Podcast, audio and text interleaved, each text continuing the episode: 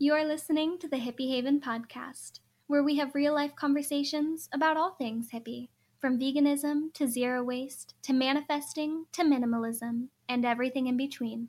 I'm your host, Callee. I'm a zero waste activist and consultant traveling the United States in a van with a mission of encouraging people to live an ethical and eco friendly lifestyle.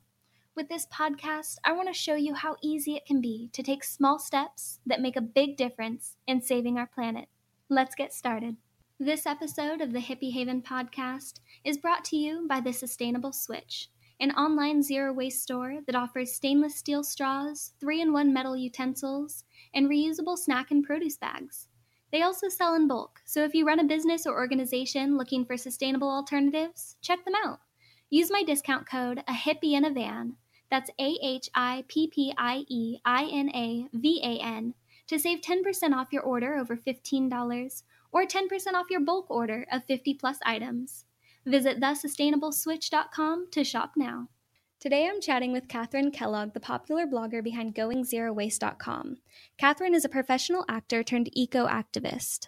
After a breast cancer scare led her to cutting plastic out of her life, she discovered the zero waste movement and started her blog in 2015 about her journey to fit all of her trash in a 16 ounce mason jar.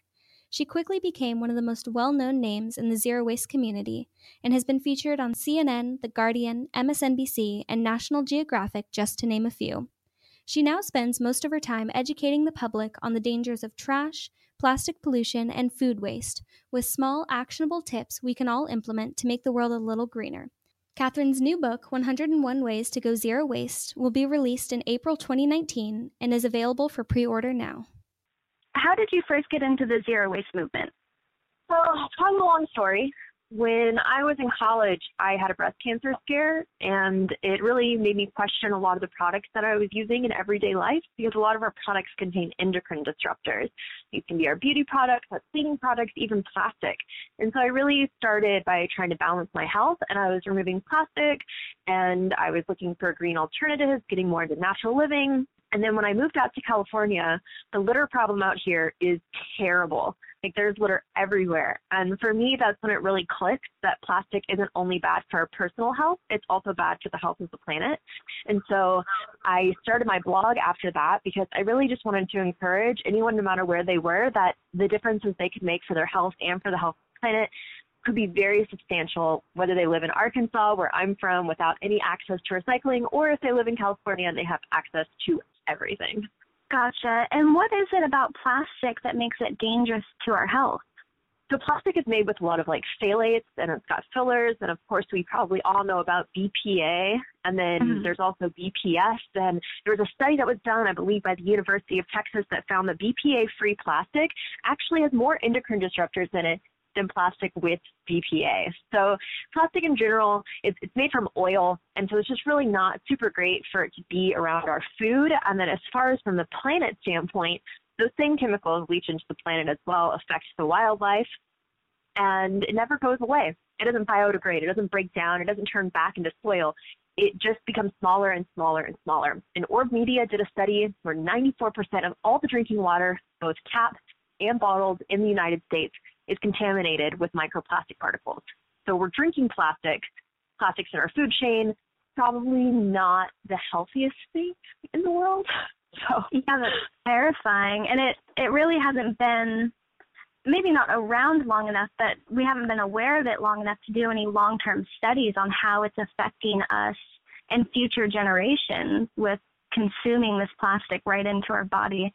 Right yeah, I mean, plastic wasn't even really a prevalent material until the 70s. So it's only been around about 50 years, and the amount that we're making is just absolutely exploded in production. It has, yeah. What is your definition of zero waste? Well, the simple definition is to send nothing to a landfill. And the more complex definition that I really like is to write waste completely out of existence.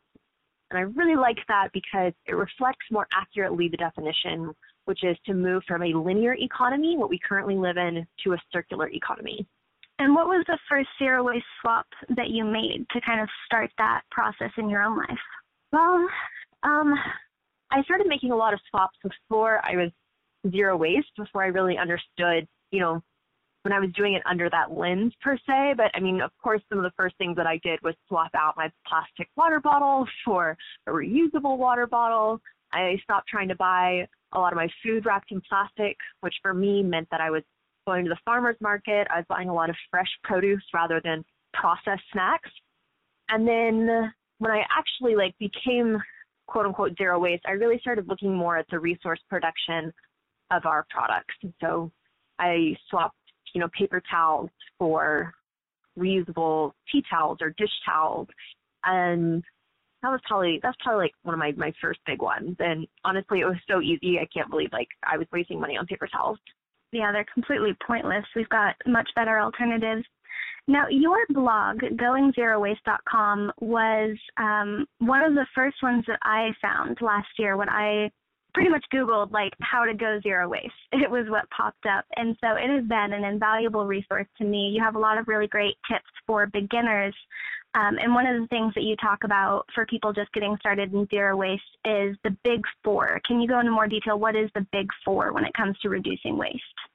Of course, yes. This is where I recommend everyone start because it's four items that most of us interact with that we don't think about because we're very disconnected from our trash because we put it in a trash can and then someone comes and then takes it away and we never really have to confront what we're throwing away. And so the big four, number one is say no to straws, which is pretty easy. Of course, if you like straws, need straws, or drink smoothies and get them all over yourself without one, you can always get a reusable one. They've got a lot of reusable options. And then the second one is to, of course, bring your own bags to the grocery store, which we all know that we should do, but very rarely do we actually bring them. we tend to forget. So a couple of the hacks that I suggest for people to use is to buy a couple that clip onto their key ring. And then that way you're always you always have them with you. And then make it a pain point. So if you show up to the grocery store, you don't have your bag, turn around, go home and get them. It will be painful you will remember what I had to do. I actually wound up at the grocery store on International Plastic Bag Free Day.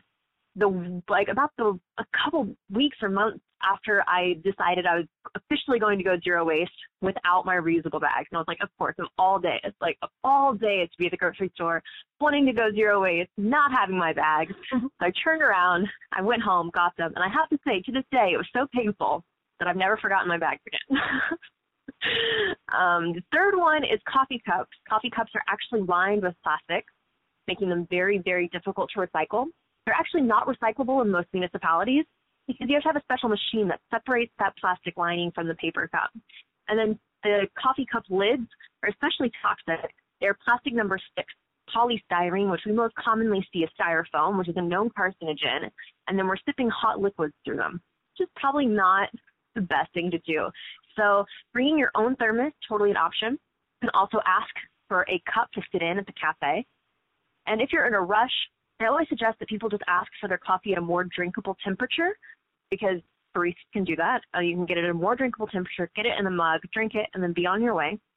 And then, of course, if you are really, really stuck and you don't have any other options, just ask for it without the lid, or what we in the zero waste community like to call going topless. And then the last one is a reusable water bottle. And so I'm sure we all know that we should bring our water bottles with us. And a couple hacks to remember those is just to keep several full in the fridge. That way you're ready to go with filtered clean water and you can just grab and go. So I think a lot of people like the convenience of a water bottle because they don't want to wait 20 seconds to fill it up in the sink, which sounds ridiculous when you say that out loud because yes, it is a little bit ridiculous. But if you have some that are full and ready to go in the fridge, you can just grab them and then be on your way. And I really personally like double insulated bottles because double insulated bottles keep hot drinks hot and cold drinks cold. So whenever you're out to get your coffee, you can actually use your water bottle as the vessel for your coffee. Oh, absolutely. I do that all the time. I have one of the stainless steel insulated ones and I mean I get coffee from Starbucks. I've gone to like smoothie places and had them fill it with a smoothie for me. I make my matcha in there. So yeah, they're very uh, versatile.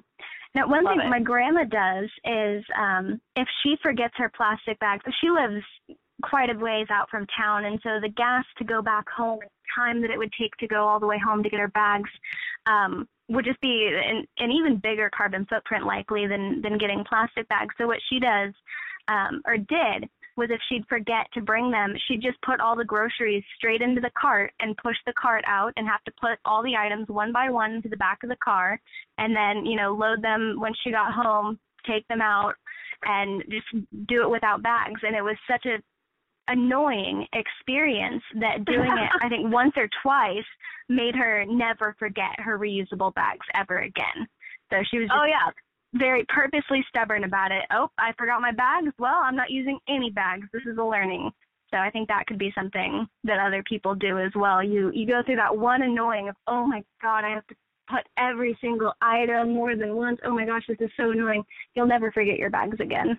Yes, love it. Yes, there's always a couple more solutions, so that's perfect.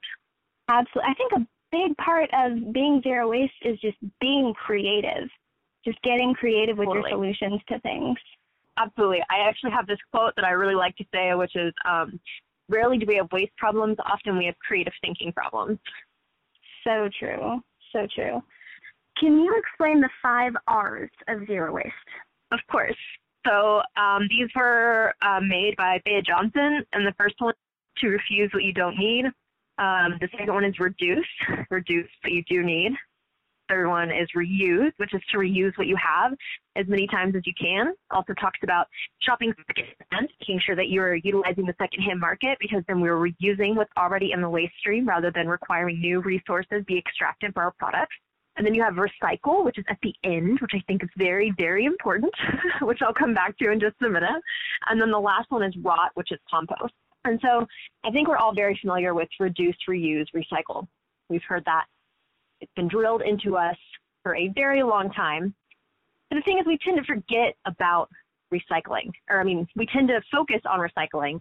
We tend to forget about reduce and reuse. And that's because recycling is very, very marketable. So it's been proven that if a customer thinks they can recycle a product, they're more likely to buy more. They're more likely to overconsume because the weight of doing good by recycling outweighs the good feeling of reducing and reusing. So it's very, very important that we focus on refusing what we don't need, reducing what we do need, and reusing as much as we can. And then lastly, at the very, very, very end, then we recycle. And so getting into that more about the problem with recycling. Can you talk about um, China's ban on American plastics and what that means for like our curbside blue recycling bins here in 2018? Of course. So as of January this year, China stopped accepting all paper and plastic bales with a contamination rate over 1%. Now, a contamination rate, when the recycling is contaminated, it means that it's not pure. So let's say that you throw something in the recycling bin that's not recyclable. Then you might contaminate a bale. One of the biggest ones for paper is greasy pizza box bottoms. Those are not recyclable. Grease on paper, not recyclable. So that one greasy pizza box bottom can contaminate an entire bale of paper. So we really need to get much, much better about how well we sort. Now, Recology out here in the Bay Area, they are one of the top recycling facilities in the United States and their current contamination rate is about 4%. So some of the other recycling facilities that aren't doing as well, their, their contamination rates are about 24 to 25%. Wow. Crazy. Yeah. So a lot of our recycling isn't being recycled. Now, of course, I know Recology is trying to find new markets um, in other places in Southeast Asia that will take our recycling. The problem is, is that especially when it comes to plastic, is plastic just generally isn't really recyclable. You can't take a plastic water bottle and make a new plastic water bottle. It just it doesn't work. You can take a glass bottle, create a new glass bottle. You can try to take an aluminum can, make a new aluminum can. You can take a steel can and make a new steel can. You can take a plastic bottle and you can make carpet, or you can make fleece or a speed bump. And whenever we're turning into clothes, we have a completely new environmental problem, which is every time it's washed, sheds microplastic particles into the waterways, which, as we talked about earlier, is a huge issue because now it's in drinking water and in the food chain. And so this goes back to one of the reasons why it's best to reduce and reuse what we need instead of re- relying on recycling, since currently it is a very flawed system. Yeah. Do you have tips on getting information, like how to contact your local trash and recycling facilities and find out um, where they're sending your recycling, what the contamination rate is, what is and is not recyclable in your area. What tips do you have for people to, to contact their local facilities? Definitely go onto their website. Most most of the websites have what what can and can't be accepted for recycling. And sometimes it changes, so make sure that you just check in every couple months. You can call. I mean, I've called uh, before, and most of the time I get a customer representative, and I know more about recycling than they do. unfortunately. Yeah, that's been my experience as well. Yeah, so um, yeah, that's a little tricky, I will say, but it's definitely worth a shot. I mean, at least on the website, they do have what they accept. Whether or not mm-hmm. they're super transparent about where they're sending your recycling and what they're doing with it, that's another story. But um, yeah, at least at least you can figure out the guidelines and then adhere very strictly to the guidelines how can somebody go zero waste without having bulk options around them? Because I would I would warn a guess that most people don't. You know, I I think a lot of people do have a Walmart near them, um, but we aren't unfortunately all lucky enough to have Whole Foods or local co-ops. So, what options exist um, for for people without bulk options? Yeah. So, my first suggestion is don't ever write it off that you don't have any. I, I don't think it's smart just to say, oh, I don't have any. I think it's at least worth a look because oftentimes the places, especially if you live in a small town, are not going to have a web presence. You're not going to be able to Google search for them. You're going to have to find them. So I think that taking some time to find maybe a small mom and pop grocery store. I mean, I've seen bulk bins at like small general stores in very small towns. So um, checking out unusual markets, like typically um, you know, there are several grocery stores that have um, Mexican food, Asian food, like that cater more. They've got like different produce. Oftentimes they've got tofu in bulk, or maybe they'll have beans in bulk. So definitely make sure that you're checking out non-traditional grocery stores. Mm-hmm. Take some time on foot, walk around, really get to know the area. Yes, it will take a little bit of time, but I think that you'll be really rewarded at the end of it. And then after you've looked around and you said, you know what, really, there's absolutely nothing it's about trying to focus on materials, being material mindful. That's what Andrea Sanders from Be Zero says, material mindful, and I just love it so much. And it's being very mindful of materials that you're buying. So, like we talked about earlier, steel cans, they have a great recycle rate. And then aluminum cans, those do too. So trying to focus on things that do have a really, really good recycle rate. Buying things that are wrapped in paper, like flour, that way it can be composted in your backyard compost. And then learning to cook a lot with more fresh fruits and vegetables and then not wrapping all of those fruits and vegetables individually in a plastic bag. Oftentimes when you go to the grocery store, you can just buy a couple vegetables and you can put them straight into your cart or straight into your basket. And you don't really need to wrap them in those plastic produce bags. And also buying like the bulk store. I think there's this like belief that somehow everything magically like shows up in the bulk bins without any packaging. and that's just not true. So um, the bulk stores typically buy in like 25 pound bags. So if you're going to eat it all, then think about buying a larger package, which will reduce packaging overall. So you are becoming your own bulk store. So when I first moved out to California, we bought a 25 pound bag of rice, which we basically lived off of. And so we were our own bulk store with our giant bag of rice that we would eat with every meal. So yeah, just um, being more mindful about what we're consuming and thinking about our meals. And I think uh, opting for more fresh produce and cooking from scratch definitely eliminates a lot of it rather than relying on processed prepackaged food. Definitely. So, how much does your husband participate in your zero waste lifestyle? He does quite a bit. It's one of those things where I, I tell people, you just gotta wait. You just have to have some patience because when I first told Justin that I wanted to go zero waste, he was like, "But we already do so much." And I was like, yeah, exactly. It'll be so much easier just to like go all the way. And he was like, he was so distraught. He was like, I thought I was finally dating a normal girl. and I was like, oh man, like he was real upset. He's like, so and so I found a normal person and you're a weirdo just like everyone else. I was like, yeah, well, newsflash, we're all weird. So, and then he uh slowly you know, came around. I actually interviewed him after two years of us living zero waste. So I was like, hey, so what do you think? Like, how, how do you feel? Do you feel like we're any different than anyone else? And his response was, no, it's just normal life because it's really about building habits. And it's not like we do anything weird. It's not like we have weird habits. We wake up, we brush our teeth, we brush our hair, we go to work. Like there's nothing different about us. We just do it in a slightly different way.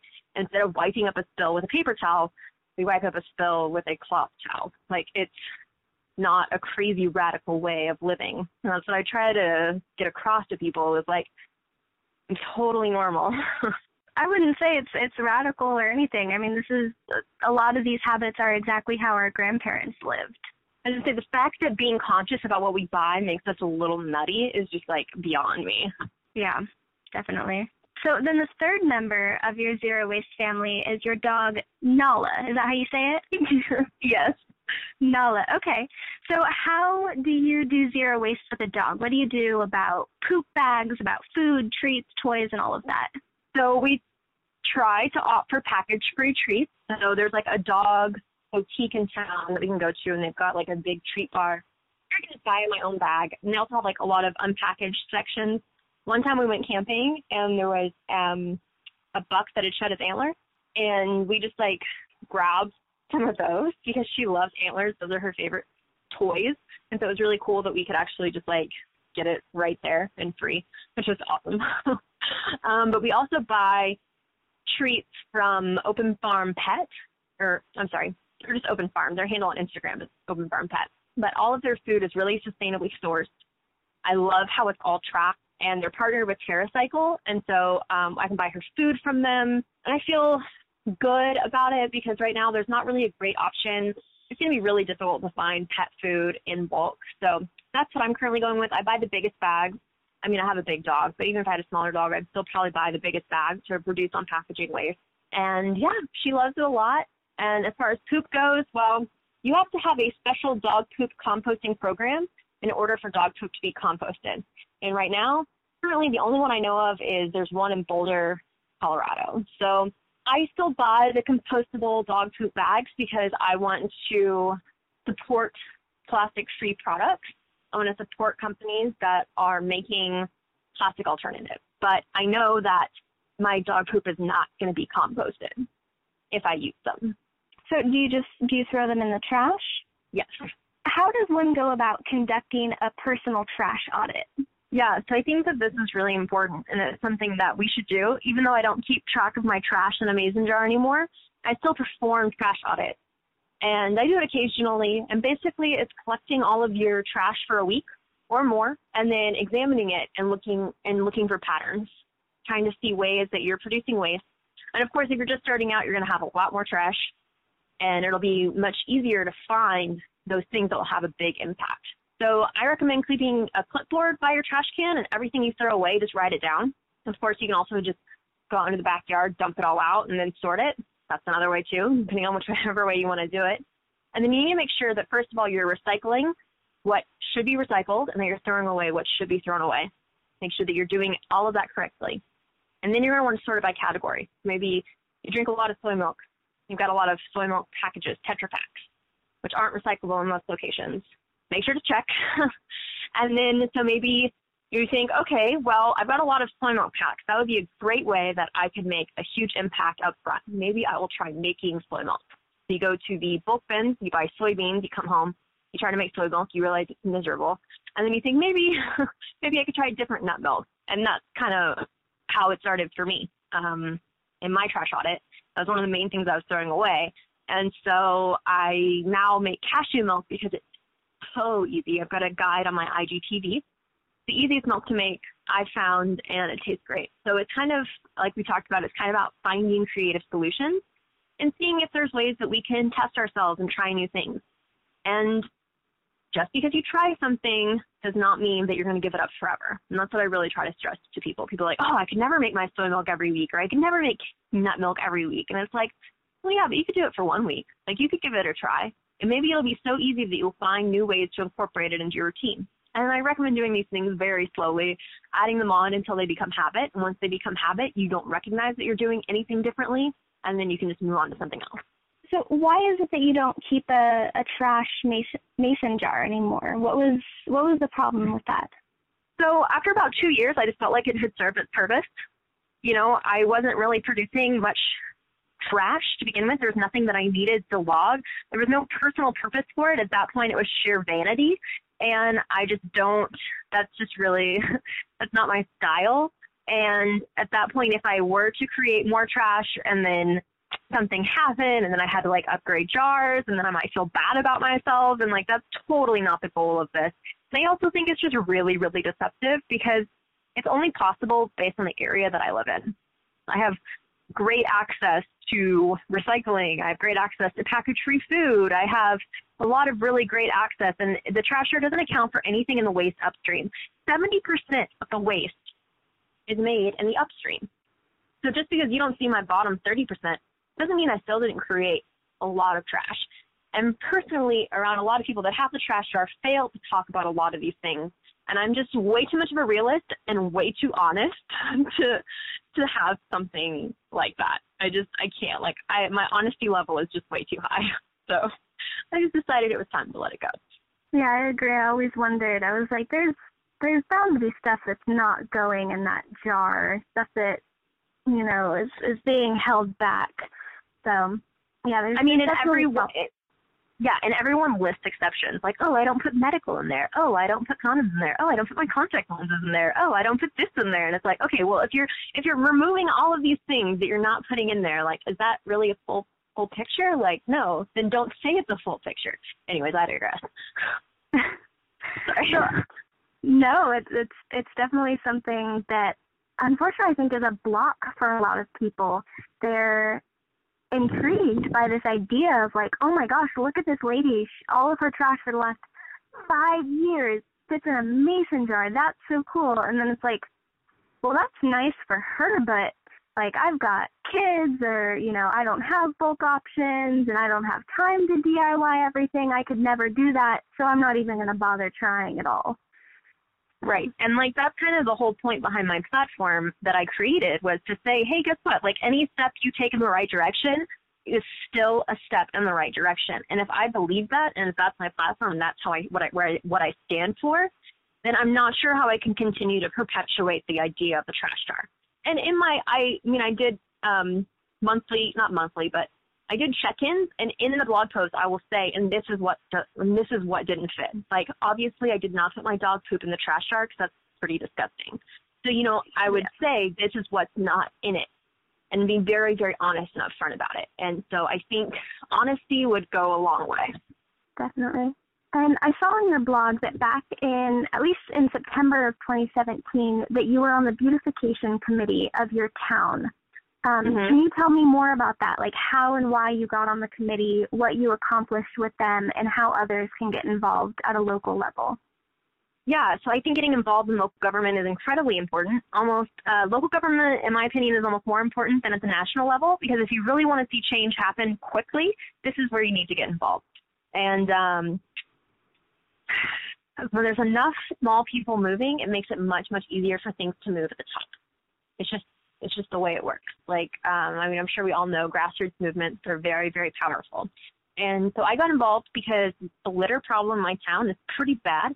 And I wanted to help. I wanted to find ways that I could get the community involved. I wanted to find ways that we could come together as a community and try and solve the problem. So are we going to solve the problem? No, probably not. But we are raising a lot of community awareness, and um, we got a beautification day established and we did like a huge cleanup and then uh, the community came out and it was just absolutely amazing. And so i will say things at small government level move very very like all government moves very slowly. And just moves slow so you kind of have to know that going into it. But you don't have to be on a board in order to make a difference and i think that's what's really important. If you as a citizen have an idea you can go to your local government tell them the idea and then they can help you. It's really cool. And I don't think a lot of people understand how small government works. So let's say that you want to host a cleanup on this day. And what you need, you need publicity and you need supplies. So you're going to figure out the area, you're going to get it mapped out, you're going to kind of understand. And then if you have a beautification commission, most towns do, or at least they have one similar, you can actually Google your town name and Google your town name and then boards and commissions and you'll see several pop up and you'll see when they meet. All of these meetings are open. So you can just go to the meeting and there's time for community comment. And you can say, hey, here's my idea. Here's what I'd like to do. Here's the day that I'd like to do it. Make, once again, local government moves slowly, so make sure that you plan at least a couple months in advance. And say, I really like supplies, or I'd really like support of the commission, or I'd really like more publicity. And so what they'll do, typically they've got a city council liaison and they will talk with the city council liaison. They'll take your request under consideration. You can come back to the following meeting the next week, kind of like check in on status. You can even oftentimes just exchange contact information with one of the commissioners. That way you can email them. You don't have to show up to any more meetings. You say, hey, like, how's the project going? And just be in touch. And then they'll say, like, okay, well, we found maybe there's funding in the budget for X amount of cleanups, or maybe they have a dumpster so they're like they're the part they're partnered with the municipal waste company, and so they're like, okay, well we have X amount of dumpsters built in for for cleanups, and so we can give you a dumpster for that day. We can get you in touch with this person who has pickers, which you can which you can get, and then I've talked to so and so, and you are going to be now on the city newsletter, and so you can easily accomplish a lot of the goals that you have with their help. That's awesome. Mm-hmm. And what is the best way, in your experience, to get local businesses to implement eco-friendly business practices? I personally think writing letters is well, I mean, or emails. You know, I think that is a really easy thing that we can do that a lot of us are terrified of doing. But I think that's because most of the experience we have is based around very, uh, it's kind of negative. A lot of times you see people and they're just like, I'm so upset that blah blah blah blah blah happened, and you're like, okay, well that's that's not how change works. Um, so if you're like, hey, you know what, I I actually have a template on my blog for contacting local businesses, an email template that you can borrow, and I found it's best just to say like, hey, you know what, I love coming to your restaurant. Like it's awesome. My favorite thing on the menu is here. I've been coming here for X number of years, and I noticed that you automatically put straws in your drinks, and it would be really cool if you adopted a straw on request policy only and then you can just like ask them to do that. And then oftentimes they're like, hey, you know what? Like, thanks so much for the suggestion. Like, we'll really take it under consideration. And that it's that's that's it. It's that simple.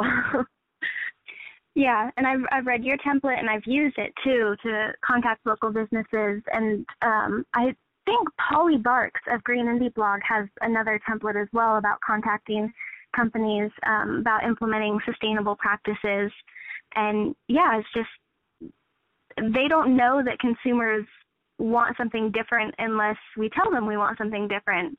And I think it's important as well not just to say like, I don't want you to do this, um, but to offer an alternative, to offer a solution. Like, you know, not just like, oh, get rid of straws, but you know, oh, maybe you can make straws available by request only, or maybe you can switch to paper straws or reusable straws.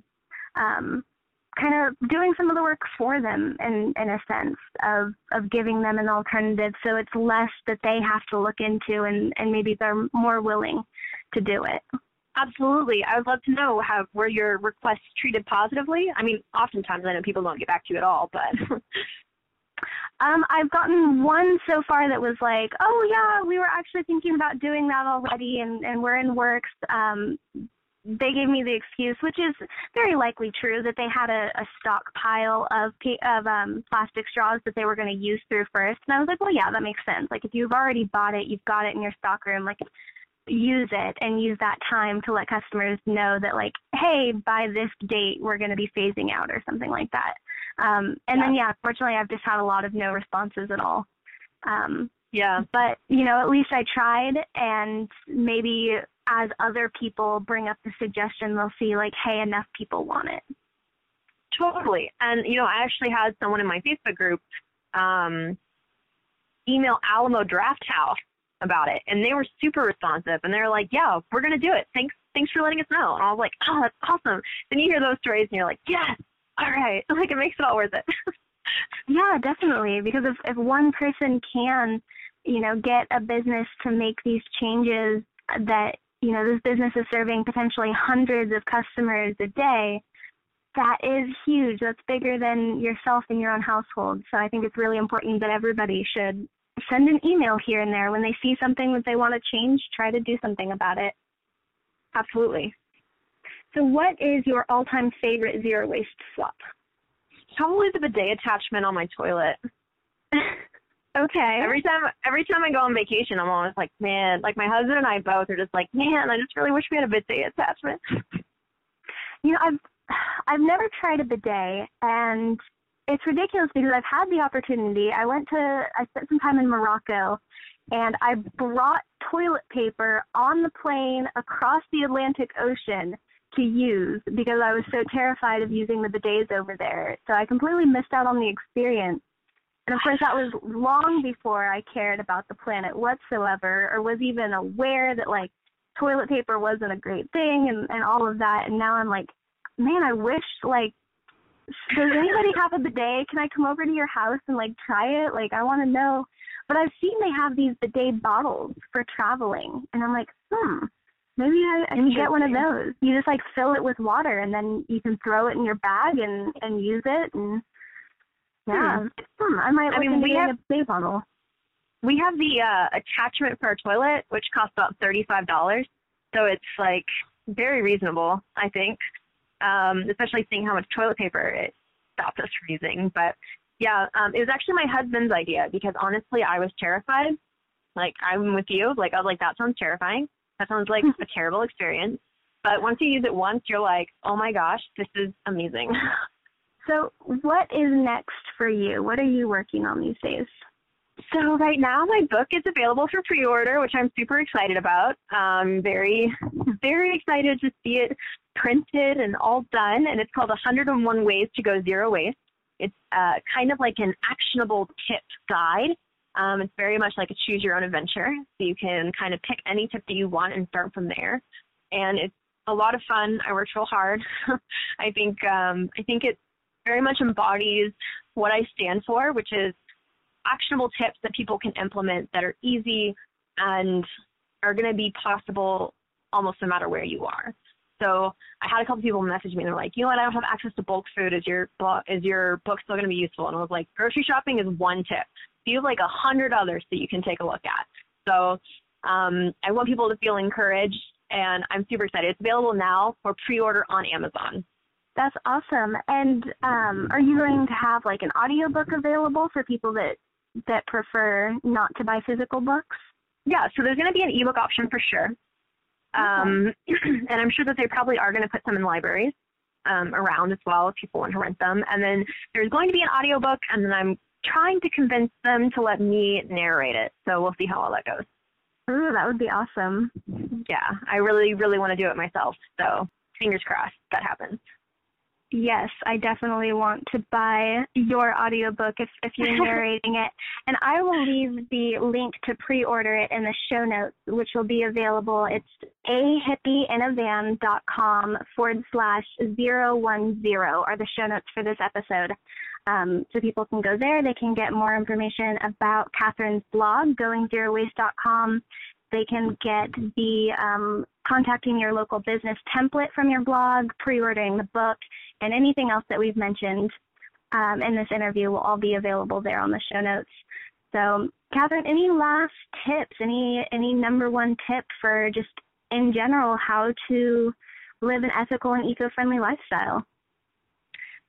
Well, I honestly think that being creative and being conscious are probably the two best things that you can do. So take a minute, and if it's anything that you are used to doing a certain way, I just really encourage yourself to ask yourself, why?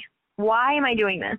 Am I doing this because it's what I've been trained to do? Is there a better way? And if we can just slowly start to question our processes, I think we will find very, very, very simple solutions for reducing waste and living a more eco friendly life right in front of our faces. Perfect. I love it. Kathryn, thank you so much. All right. Thank you. Have a great day. You too. Hey guys, Callee here. Thank you so much for listening to the Hippie in a Van podcast. Your support means the world to me. If you liked this episode, please subscribe and leave a review in iTunes, Google Play, or wherever you listen to podcasts. It only takes 60 seconds, but it really helps because reviews influence how easily people can find this podcast in search results. We also have an exclusive community over on Facebook. So if you want to connect with me and other like minded people, just type Hippie in a Van in the Facebook search bar and join our group. Thanks again, and stay tuned every Wednesday for the next episode.